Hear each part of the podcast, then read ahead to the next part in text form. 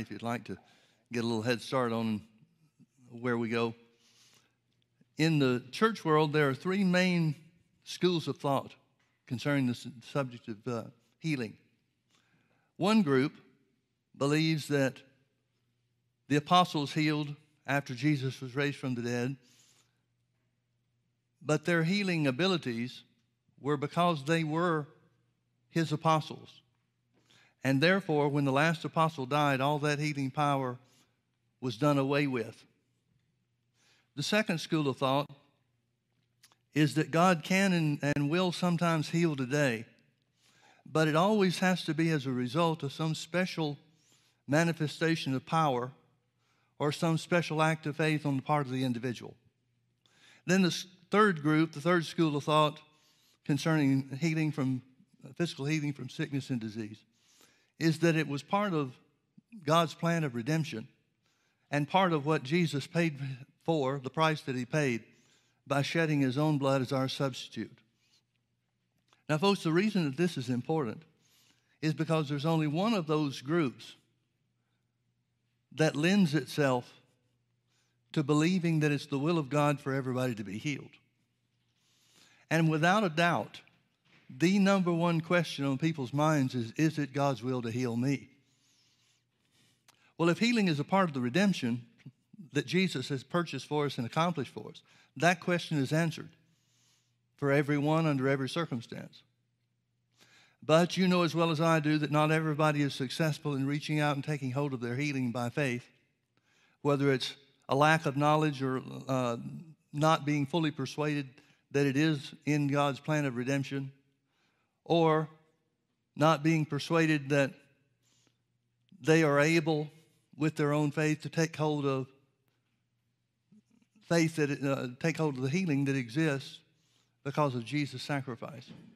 And so, because not everybody is successful in receiving their healing, it causes many people to doubt God's willingness to heal anyone, much less everyone. So let's take these three schools of thought one by one and see if we can identify what the Bible says about this. Acts chapter 3. Now, Peter and John went up together into the temple at the hour of prayer, being the ninth hour, and a certain man lame from his mother's womb was carried, whom they laid daily at the gate of the temple, which is called Beautiful. The reason they put him there was to ask alms of them that entered into the temple. Who, seeing Peter and John about to go into the temple, asked an alms. He's asking for money. And Peter, fastening his eyes upon him with John, said, Look on us. And when he gave heed to them, expecting to receive something of them, he's expecting money, then Peter said, Silver and gold have I none, but such as I have give I thee. In the name of Jesus Christ of Nazareth, rise and walk. And he took him by the right hand and lifted him up, and immediately his feet and ankle bones received strength. And he, leaping up, stood and walked and entered in with them into the temple, walking and leaping and praising God. And all the people saw him walking and praising God. And they knew that it was he which sat for alms at the beautiful gate of the temple. He's there every day. They, everybody knows this guy. And they were filled with wonder and amazement at that which had happened unto him. And as the lame man which was healed held Peter and John, he's so excited he won't let these guys go. All the people ran together unto them in the porch that is called Solomon's, greatly wondering. And when Peter saw it, he answered unto the people, You men of Israel, why marvel you at this? Or why look you so earnestly on us, as though by our own power or holiness we had made this man to walk? Now, folks, if healing occurred in the early days of the church because of the special relationship the apostles had with, with God Himself, or the special power that they had because they were apostles. Who would know better than the apostles themselves? I mean, if God had given them, if Jesus had transferred to them some special power that was not to continue, healing power that was not to continue beyond the last apostle's life, when the last apostle died, all of it goes away, in other words. Or if they had some special relationship with God that's not available to everybody, wouldn't they know? I know that I have a special relationship with God that the unsaved don't have. Don't you know that too? So then we would have to understand, have to conclude that if they've got special power or special holiness that enables them to heal the sick, they should know it. But that's the very thing that Peter says it's not. Let's read this verse again. When Peter saw it, saw everybody running unto them, marveling at this healing miracle that's been done in this crippled man, he answered unto the people, You men of Israel, why marvel you at this? Well, the answer to that's pretty easy because not everybody's doing what they just did. Many of these people have never seen something like that happen before. You men of Israel, why marvel you at this, or why look you so earnestly on us, as though by our own power or holiness we had made this man to walk? He's saying unequivocally, this has nothing to do with us. This has nothing to do with us having some special holiness beyond what somebody else could have, or having some special power beyond what somebody else could have. They're not denying the power of God. They're not denying that they've been made holy or righteous by the blood of Jesus. They're just saying that's not what's causing this. Well, if that isn't what's causing it, that creates a problem with the first school of thought in the body of Christ about the apostles having special power or special relationship with God that enabled them to heal the sick. But if it's not special relationship, if it's not special power that they and only they have, what did make the man well? What did heal this crippled man? Verse 13 The God of Abraham and of Isaac and of Jacob, the God of our fathers, have glorified his son Jesus, whom you delivered up and denied in the presence of Pilate when he was determined to let him go. But you desired the Holy One and just, and desired a murderer to be granted unto you, and killed the Prince of Life, whom God has raised from the dead, whereof we are witnesses. Now, here's the answer to what did it. Here's the answer to the power and his name, through faith in his name, has made this man strong, which you see and know. Yea, the faith which is by him has given him this perfect soundness in the presence of you all. The faith which is by him, that may be a reference, not, we're not entirely sure, but it may have been a reference to the gift of faith in operation. He may be saying the faith that I used in the name of Jesus was a manifestation of the Holy Ghost, as Paul described to us in 1 Corinthians chapter 12. But clearly, he's not excluding anybody else from having access to this power. He says his power that's in the name of Jesus.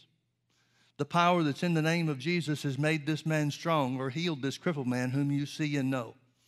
Now, folks, have you ever heard anybody say the power in the name of Jesus has been done away with? Nobody would dare, no Christian would dare say anything like that. No Christian would dare say that Jesus is less powerful now than he was in the early days of the church or when he was here on the earth and performing uh, healings and miracles during the three years of his ministry. Nobody would dare say that the power in the name of Jesus has diminished in any way or any form whatsoever. Well, Peter said it was the power in the name of Jesus that made the man strong. So if the power in the name of Jesus is the same today as it was back then, it'll perform the same healing works that it did that we have recorded in the book of Acts. Amen. Now I want you to turn with, with me to Mark chapter 9. Let's take the second school of thought here about that exists in, he, in uh, the body of Christ concerning healing. And again, I'll remind you of what that is. Some in the church believe that God can heal, certainly.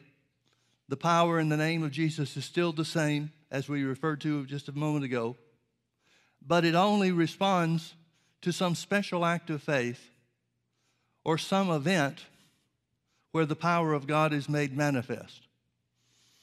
Well, if that's the case, then Jesus ought to know, shouldn't he? Mark chapter 9, verse 16, Jesus comes upon a group. Verse 16, and he asked the scribes, What question ye with them? And one of the multitude answered and said, Master, I have brought unto thee my son, which has a dumb spirit. I believe all evil spirits are dumb, but this one is talking about forbidding or uh, prohibiting the individual to speak, the son to speak. And wheresoever he taketh him, he tears him, and he foams and gnashes with his teeth, and pines away. And I spake to thy disciples that they should cast him out, and they could not. Now let's stop right there before we read any further. Prior to this point in time, Jesus has given to his disciples authority over all sickness and disease and to cast out devils. they had the ability to do this work that the man is looking for for his uh, the, looking for for his son. They have the ability to do it. Matthew chapter 10 clearly tells us that Jesus delivered to his disciples power over sickness and disease and authority over evil spirits. So Jesus comes back without having any other information. He hears that his disciples were unable to do what he knows he's already delegated power for them to be able to do. And Jesus answers him. He's talking to the Father. He doesn't turn and talk to the disciples yet. He answers the Father and said, O faithless generation, how long shall I suffer or be with you? How long shall I suffer you? Bring him unto me. Now, please notice as we look back in verse 19, Jesus answered him, the Father. And he identifies the Father as being part of a faithless generation. Well, faithless means without faith, doesn't it? So, what is the problem that Jesus is lamenting in verse 19? That at least the individual, he calls it, he includes him in a generation, but specifically, the Father that he's speaking to and addressing is without faith.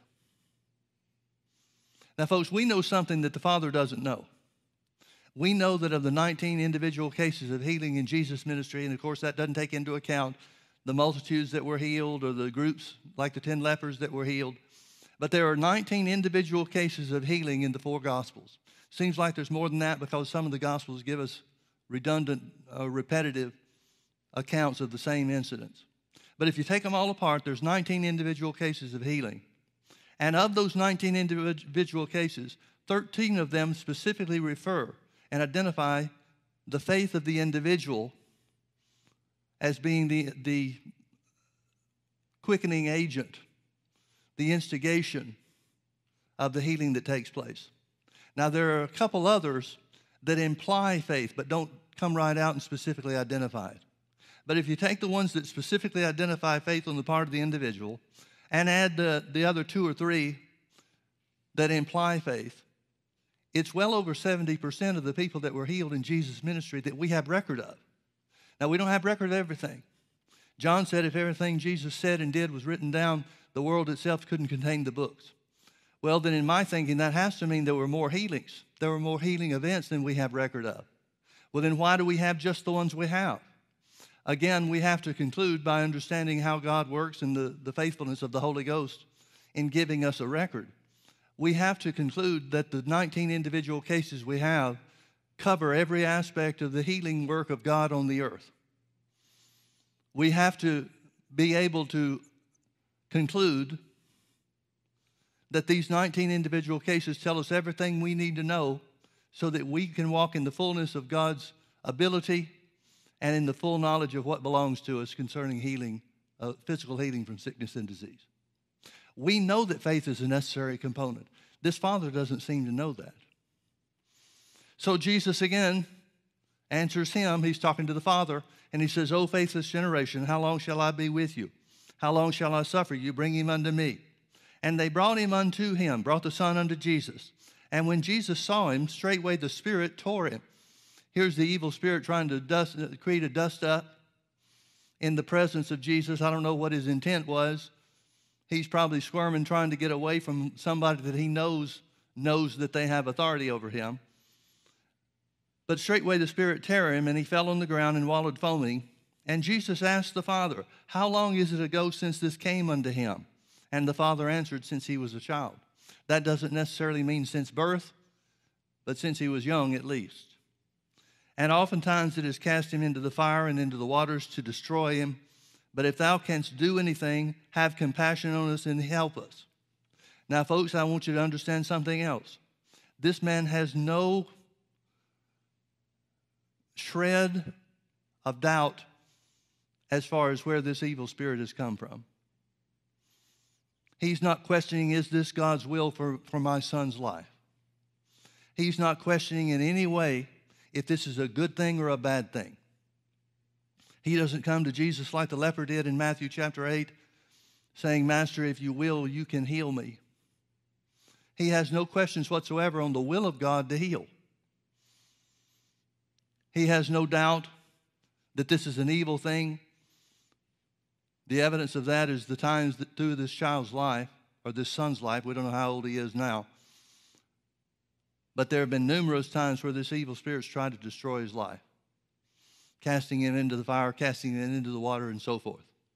Now, Jesus asked him how long this has been this way. I'm not sure why that was necessary for him to know. Since it's been a long time, I would imagine that that would explain a little bit on the Father's tentative nature concerning the will of God to heal his son. I can't imagine any father that hasn't been agonizing in prayer for a long, long time in this same situation that he's in with his son. I know one of the toughest things I've ever had to deal with is the devil coming after my kids. I'd much rather him come after me because I know what to do. I know that I've taught my kids what to do too, but my tendency is to try to do it for them. We can't do that, of course we have to let our kids find out God is just as faithful for them as we found out that He's faithful to us. But again, I'm just trying to put myself in the place of this father. He's in a desperate situation. And the longer and longer things go, the more the devil has opportunity to chip away at your belief. In this case, he's destroyed any faith that the father might have ever had. So he answers and he says, It's been since he was a child and oftentimes it cast him into the fire and into the waters to destroy him. Now, notice this statement But if thou canst do anything, have compassion on us and help us. This guy's at the place where he doesn't know what can be done. Now, he was at least hopeful. We have to assume that he was at least hopeful when he brought his son to Jesus and his disciples the first time. We didn't read the previous verses, but we know that Jesus was at the Mount of Transfiguration with Peter, James, and John. And so when the Father comes to the disciples expecting to see Jesus, I'm sure, Jesus isn't there, and the disciples tried to cast the evil spirit out of this boy and failed. That's the only way that they would know that they couldn't do it, if they had tried unsuccessfully. So, whatever hopefulness this father had, whether it was faith or not, we don't know. Maybe he came in faith and the inability of the disciples to help him destroyed what faith he had. That is a possibility. Or it's also possible that he came hoping that Jesus would do something because he's heard many things of miracles and healings and so forth that Jesus has performed in other situations for other people. And so maybe he's just coming in desperation and just in hope. But regardless how he started out, we know that by the time Jesus begins to speak to him, he is without faith of any type whatsoever. So, this is the source of what he says. But if you can do anything, have compassion on us and help us. Verse 23, the King James really doesn't bring out what the original translation tries to convey. When Jesus says unto him, If thou canst believe, all things are possible to him that believeth. Jesus literally says, If I can, if I can? Well, at this point, the Father doesn't know if he can or not. He doesn't take the position that these flunky disciples you've got weren't any help to me, but I still believe in you, so help my son. So Jesus turns it around and says, If I can. Now, folks, Jesus knows something that the disciples didn't know. He knows that he has to inspire faith in some way or another in this guy. And this guy, after being inspired in faith, has to act on his faith if he's going to get results for his son. Now, here's a question I've got for you Does Jesus want the son delivered? Is it the will of God for this son to be free? Absolutely. Absolutely. But Jesus recognizes there is no manifestation of power here. There were times where Jesus healed people on his own faith or by a manifestation of the Holy Ghost. But that's not the case here. And Jesus knows that it's not the case. He knows that he doesn't have special power. He knows that he doesn't have a special anointing. He knows that there's no special manifestation of the Spirit that's going to bring healing, the healing power of God onto the scene to heal this son. So he knows, therefore, the only possible way that this son can be healed is if he gets the father to speak his faith. Now, folks, even this far, without going further and showing you what happened, even this far dispels the second school of thought about healing in the body of Christ. For those that believe God can heal, but He only does in response to some special act of faith or some special power, this story dispels that. And the fact that it's happening in Jesus' ministry and not in the apostles' ministry identifies for us that this is the way that it would have to be with everybody. It'd be real easy for us to look at the failure of the apostles in this situation and say, well, if it happened after the resurrection, and say, well, yeah, but if Jesus was here, he'd have done differently. I want you to see what Jesus is having to do here. Even though he's anointed with the healing power of God, even though the Bible says that he has the Spirit without measure, that means he's got the fullness of the Holy Ghost in every possible respect. Well, the fullness of the Holy Ghost would be the fullness of power. But Jesus has got to get this Father in faith if that power is going to be released and work for him. So Jesus responds and says, If I can, then he says, If you can believe, all things are possible to him that believes. Even though the disciples have failed, even though the, the Father has come to the place where he doesn't know what to think or doesn't know what to believe. Jesus simply says, it's never a matter of what God can do. It's always a matter of what you can believe for.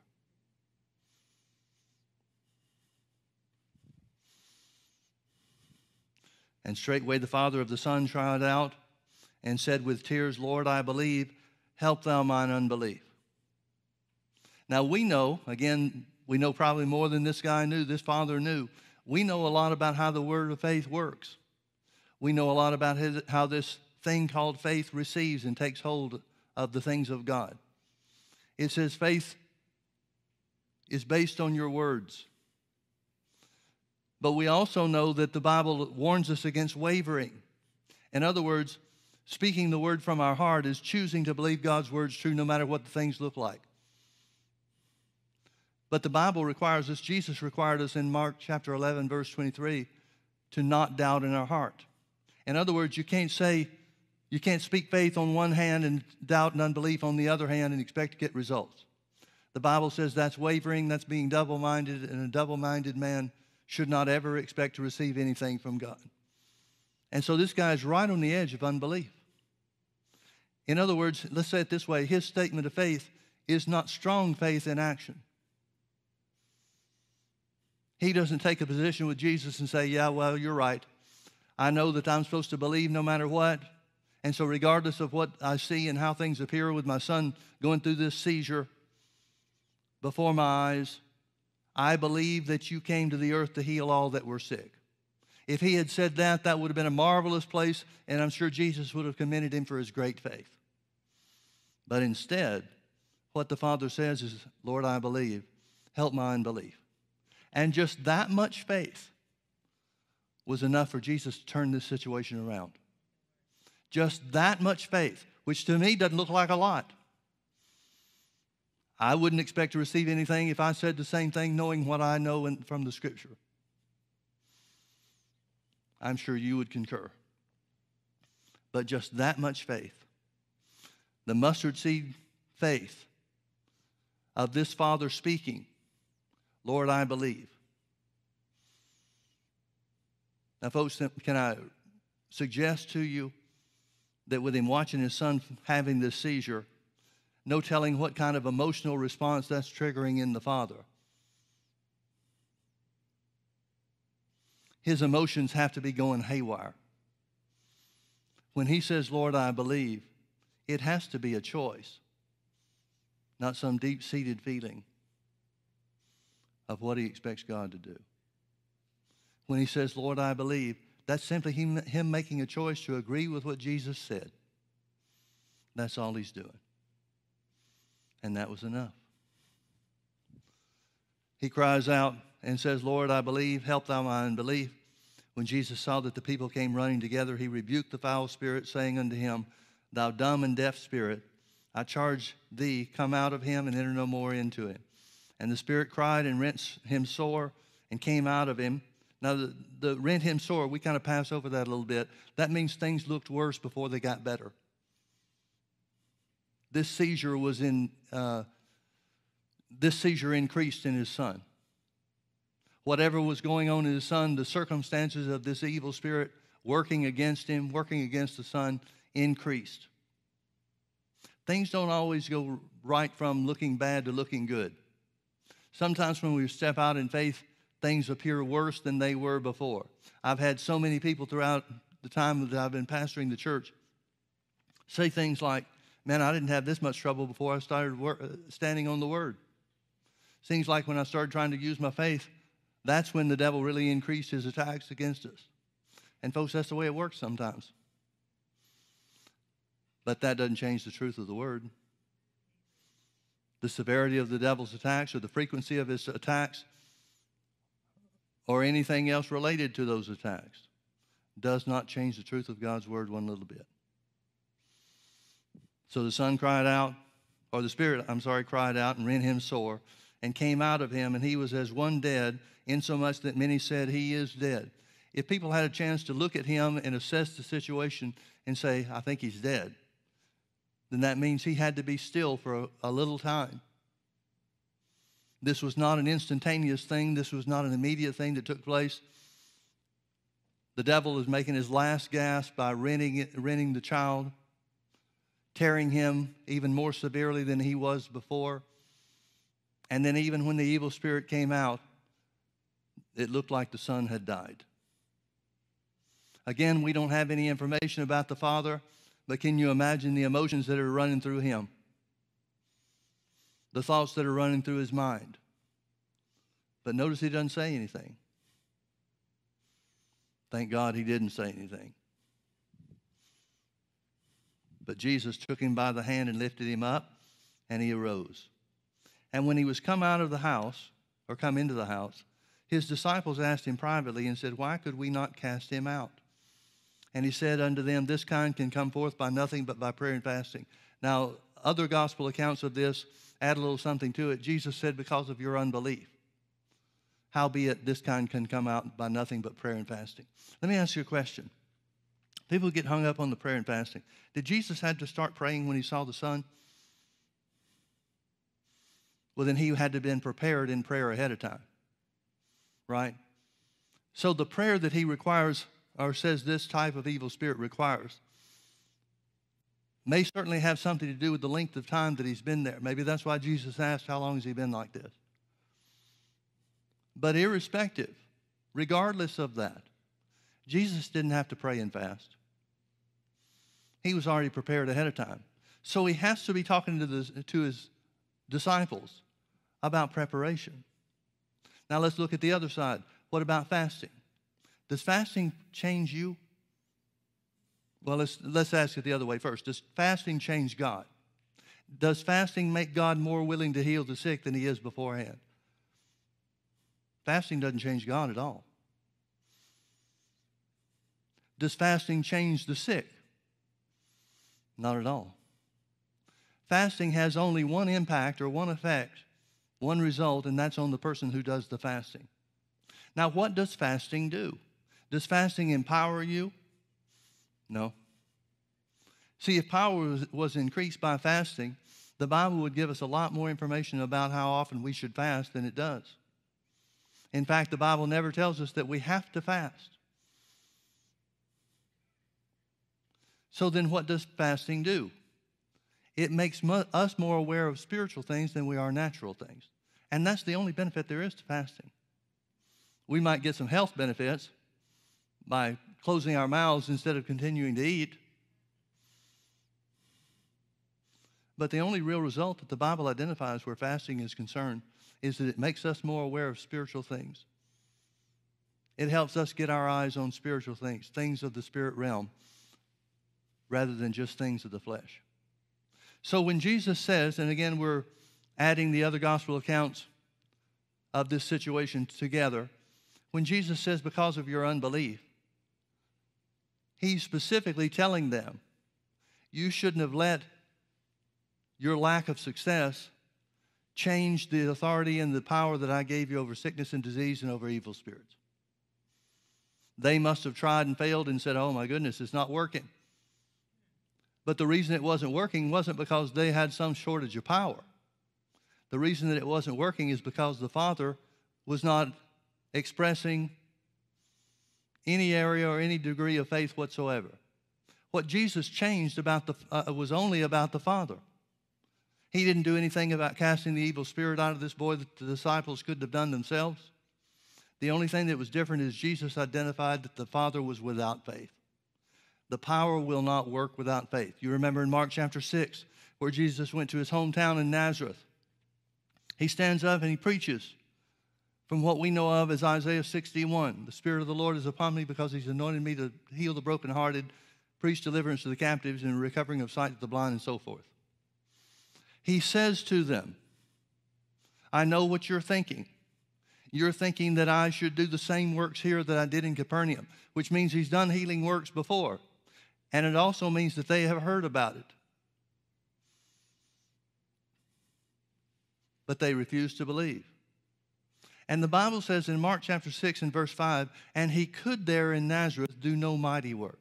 It does not say that he wouldn't, it says that he couldn't. If you look up the word couldn't, it has to do with ability he was unable to do any healing works or healing miracles in Nazareth. The only thing he was able to do was heal a few folks with minor Ill, uh, illnesses, ailments. He didn't have any blind eyes open in Nazareth. He might have had the cough and the flu leave somebody's body, something smaller like that, but nothing that would be considered a healing work, a great healing work. And he marveled because of their unbelief. Now, folks, think about that. Here's the Son of God who's anointed with the Holy Ghost without limit. He has the Spirit without measure. That means he's got all the Holy Ghost that there is. And he couldn't in Nazareth heal the sick. It doesn't say he wouldn't, it says he couldn't. He was prevented because of their unbelief. Well, if the unbelief of Nazareth, the town of Nazareth, kept him from being able to heal the sick or having any significant healing works or miracle results, healing results or miracles, how much more so would that be true where the disciples were concerned? But they didn't recognize the importance of faith. So Jesus said, Your unbelief kept this from working. He expected them, or certainly expects us, at the very least, to recognize that faith is a requirement, it's a prerequisite for the power of God to work. Now, is it some great manifestation of faith? Is it some great event where the Holy Ghost does something out of the ordinary that faith should be or has to be expressed by?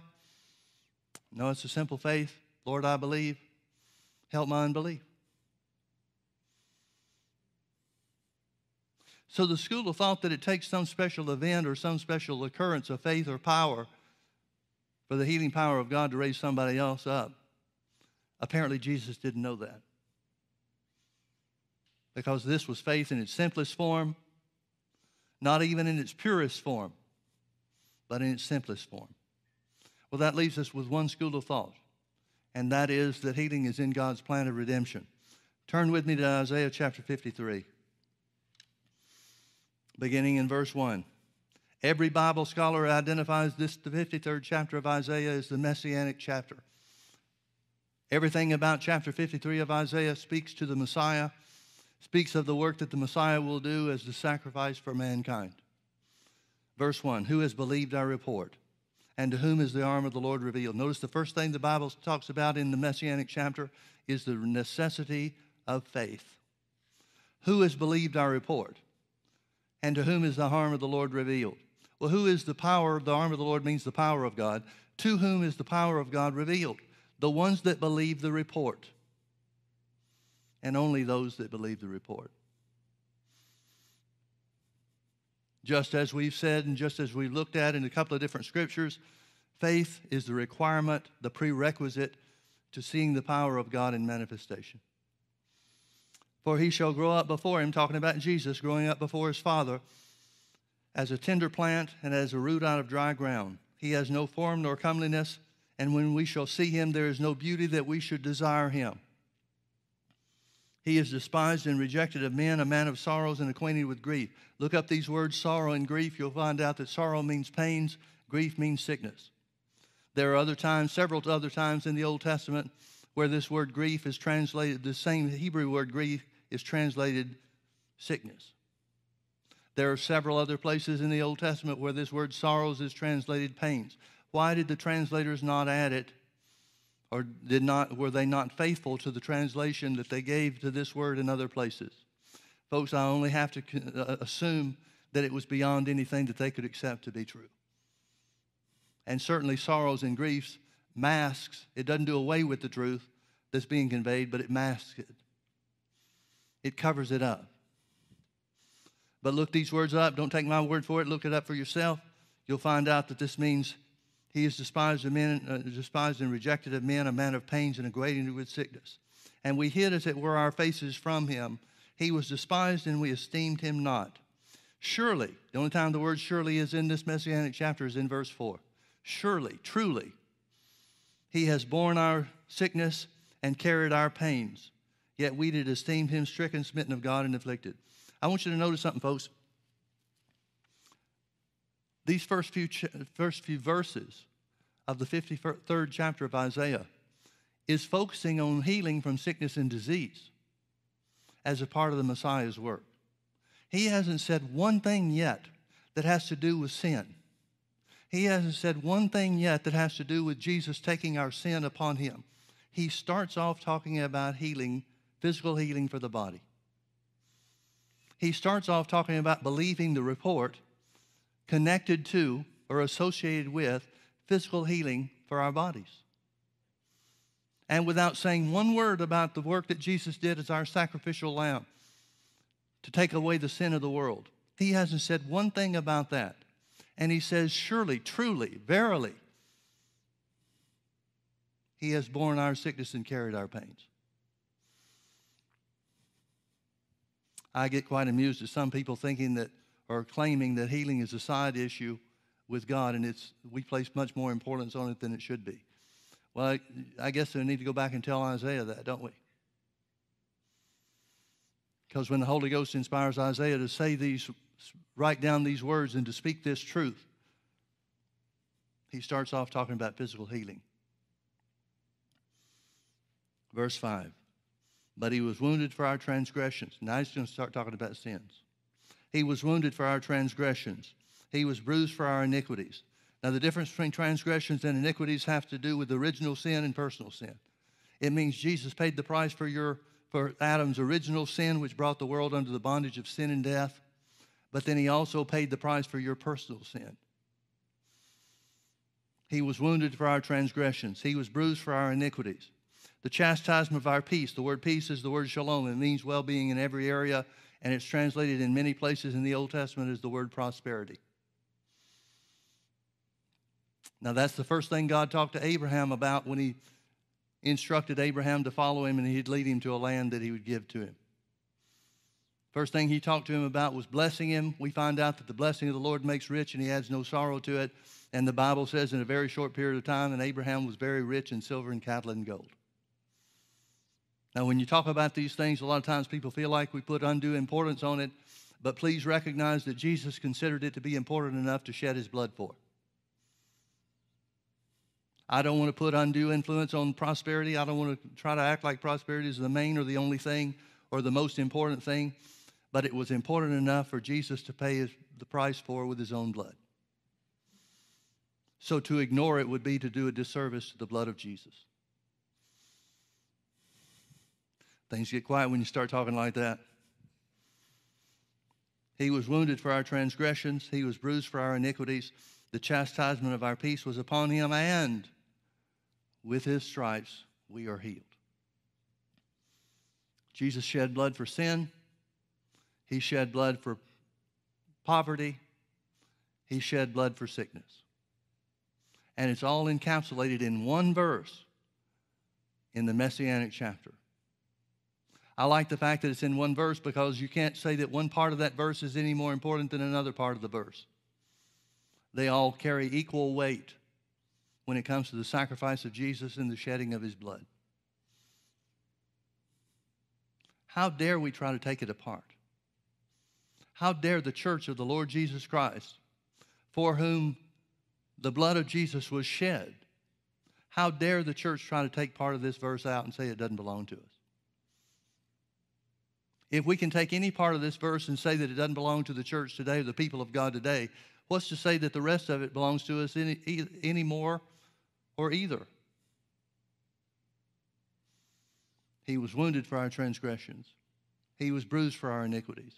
The chastisement of our peace was upon him, and with his stripes we are healed. Let's keep reading verse 6. All we like sheep have gone astray. We have turned everyone to his own way, and the Lord has laid on him the iniquity of us all. Now he's talking about sin. He's talking about the sacrifice of Jesus. The Father God laid on Jesus the iniquity of us all. This word laid is interesting because I think so many times, at least this was the idea that I had, and it's wrong. But I grew up with the idea that God laid the sickness of, of mankind on Jesus like you would put a coat on somebody's shoulders. But this word laid is an intercessor's term. It literally means to make intercession. So, where it's talking about how God put upon Jesus the iniquity of us all, the New Testament gives us much more insight into what actually took place. It gives us a commentary, if you will in 2 Corinthians chapter 5 and verse 21, speaking of the sacrifice of Jesus. It says, But God made Jesus to be sin for us who knew no sin, that we might be made the righteousness of God in him. It says, God made Jesus to be sin. He made Jesus to be sin. You remember in the Garden of Gethsemane, Jesus is praying to such an extreme degree that he sweats great drops of blood. Remember that? and he's praying. He prays three different times Father, if it be possible, let this cup pass from me. Well, folks, remember, with those that believe, all things are possible. So it was possible for this cup to pass away from Jesus. But Jesus is simply saying if there's any other way to effect redemption for mankind without me having to suffer the agonies of the crucifixion and the three days of punishment in the belly of the earth, then let it be that way. But then he concludes and says, Nevertheless, not my will, but your will be done. Jesus knew what it would cost. It says in Hebrews chapter 12 and verse 1 Jesus, for the joy that was set before him, endured the cross, despising the shame. He despised the cross. He despised the work that he would have to do to bring mankind into relationship with their Heavenly Father. He despised it, but he stayed steady for the joy that was set before him. He knew what he would pay for, he knew what it would affect. He knew that it would make the sinners righteous. He knew that it would bring us into a place where we could have full and open communion with God. He knew that it would bring us into the same place as He had with God Himself when He was here on the earth. And that joy kept Him steady. That joy enabled him to not open his mouth when he was being challenged by unrighteous men. It kept him steady when he was being beaten in Pilate's court. It kept him steady when he was being nailed to the cross. And it kept him steady when he was hanging on the cross as your and my substitute and Savior.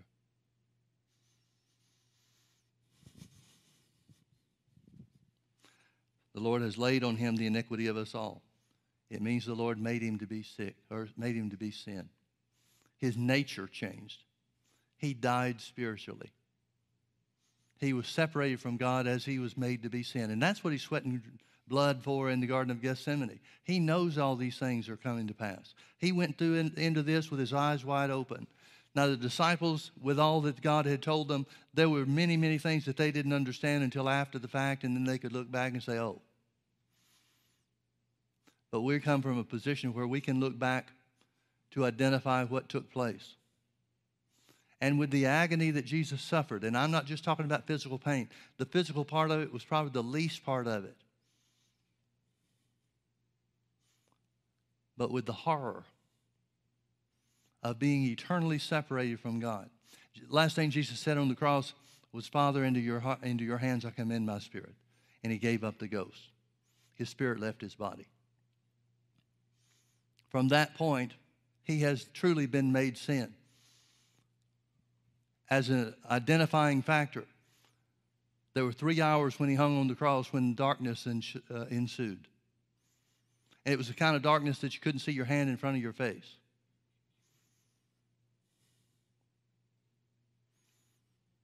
So much so that the Roman soldiers that crucified him and were in charge of his crucifixion said, Surely this must have been the Son of God.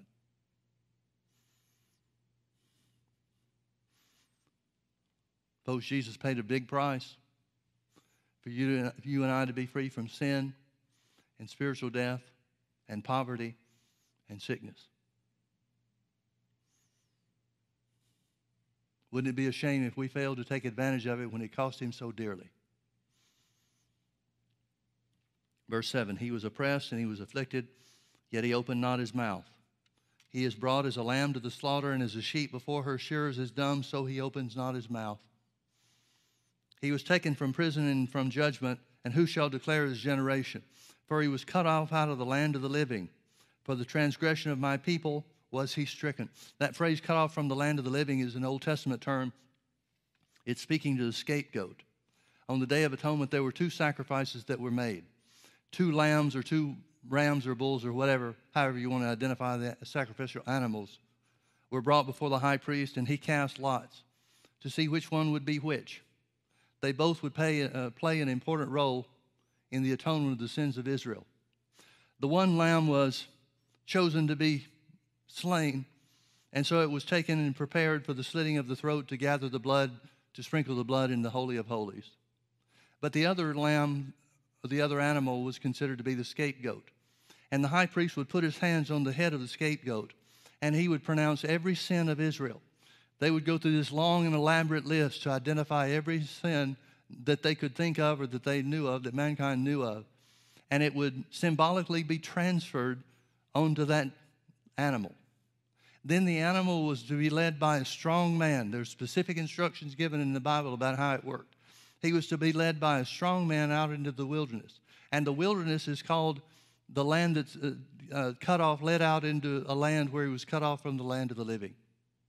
Now, they didn't know, and we, but we know that being cut off from the land of the living was the deepest part of hell. It was the place of the unrighteous dead. See, folks, the type of, the type of death that Jesus died means everything when it comes to us and what we have. If Jesus died the death of the righteous, meaning if he left the earth, his body, his spirit left his body, and he went to Abraham's bosom, the place of paradise, the place of comfort, then somebody still has to die the death of the unrighteous, or else you and I have to pay the price ourselves. But if Jesus' spirit left his body and went into the lowest part of the earth, the place of the unrighteous dead, then that means that just as he was made to be sin, his nature was changed to be a sin nature. That means our, our nature changes from being a sinful people to being made the righteousness of God in him. See, it's not a cloak that's put on our back, it's who we become. Because it wasn't, sin and death was not a cloak that was put on Jesus' back, it's who he became.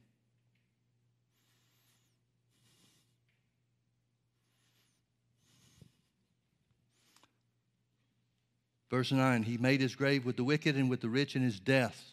This word death is interesting because it's plural. Jesus died two deaths. He died a physical death, and he was placed in a rich man's tomb. His body was placed in a rich man's tomb. But he also died spiritually. He was made, he made his grave with the, with the rich in his spiritual death. You remember the, the story that Jesus told about the rich man and Lazarus? He said there was a certain rich man which fared sumptuously Every day he had a lot to eat, had everything was going good for him. But he wound up in the pit of hell. And seeing Lazarus in Abraham's bosom afar off, he cried and looked for comfort. You remember the story? Well, the rich were uh, the rich is identified in Scripture, in many scriptures, as being the wicked. And it typifies or symbolizes people that care more about the things of the earth, this material realm, than those that care about spiritual things. Now, it doesn't mean there's anything wrong with being rich. If there's something wrong with being rich, then God did wrong by making Abraham rich. But it's a symbolic thing. So when it says Jesus was, uh, was with the rich in his deaths, both physical death and spiritual death, and he made his grave with the wicked, it's talking about Jesus' spirit having to complete the work, the finished work. See, folks, if salvation was accomplished and finished when Jesus died on the cross, where did he go for three days? And why would it be necessary for him to be anywhere for three days? If the physical death on the cross was the thing that paid the price, why didn't he just come down 10 seconds after he died? Maybe he stays up there long enough for everybody to see that he's really dead and then comes down off the cross. That would have made the point, but it wouldn't have paid the price for sin. It wouldn't have paid the price for spiritual death that held us in bondage. He made his grave with the wicked and was with the rich in his death because he had done no violence, neither was any deceit in his mouth. Notice verse 10 Yet it pleased the Lord to bruise him. That translation is a little bit hard for me. It pleased the Lord to bruise him. It pleased the Lord for him to pay the punishment and pay the price for sin and death, for poverty and for sickness. Well, yeah, that's why God did it. Because he was pleased for the price to be paid for you and on your behalf. Notice what it says about this. Yet it pleased the Lord to bruise him. He has put him to grief. This word grief is the word sickness. Other translations say God has made him sick. Now, in the same way that we quoted uh, 2 Corinthians chapter 5 and verse 21, God made Jesus to be sin for us who knew no sin he changed his nature from righteousness to sin, in other words, that we might be made the righteousness of God in him. In other words, there was a complete exchange. Our sinful nature was made unto Jesus so that we were made his righteous nature. In the same way that God made him to be sin to deliver you and me from sin, God made Jesus to be sick or sickness itself, that we would be delivered from sickness. By his stripes we are healed. Let's finish this up.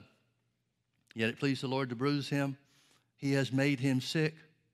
When you shall make his when thou shalt make his soul an offering for sin, he shall see his seed and shall prolong his days, and the pleasure of the Lord shall prosper in his hand. He shall see of the travail of his soul and shall be satisfied. By his knowledge shall my righteous servant justify many, for he shall bear their iniquities. Here's the joy that was set before Jesus. The family of God was the joy that kept him in place when he could have used his power all up until the point where he uh, committed his spirit into the hands of his Father. Anything prior to that, Jesus was still under control. He could call the 12 legions of angels to get him down off the cross. He could stop the sacrificial work on a dime. But once he placed his spirit in the hands of his Father, he's no longer in control. He's subject to whatever is necessary, whatever punishment is just. Verse 12 Therefore will I divide him a portion with the great, and he shall divide the spoil with the strong, because that he has poured out his soul unto death, and was numbered with the transgressors, and he bare the sin of many, and made intercession for the transgressors. Let me close with one final scripture, and that's over in Matthew chapter 8. in case we needed to know what it meant when the Bible says Jesus was made to be sick, that we through his stripes would be healed. Matthew 8 16, when the evening was come, they brought unto him many that were possessed with devils, and he cast out the spirits with his word and healed all that were sick, that it might be fulfilled, which was spoken by Isaiah the prophet, saying, Himself took our infirmities and bare our sicknesses. The Holy Ghost in Matthew chapter 8, verses 16 and 17, the Holy Ghost gives us a divine commentary on what Isaiah 53 4 really means.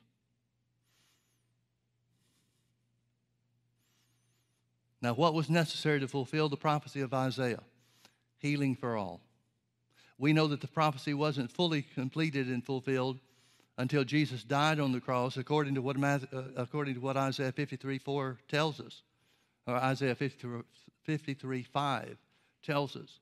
He was wounded for our transgressions, He was bruised for our iniquities. The fulfillment of the, of the uh, price for sin, the payment for sin, wasn't fulfilled until Jesus paid the price on the cross, right? We know that. But during Jesus' earthly ministry, he forgave sins. Well, was the forgiveness of sins that he offered to people in uh, his earthly ministry, was that the fulfillment of what Isaiah said? It showed what the fulfillment of what Isaiah said would look like.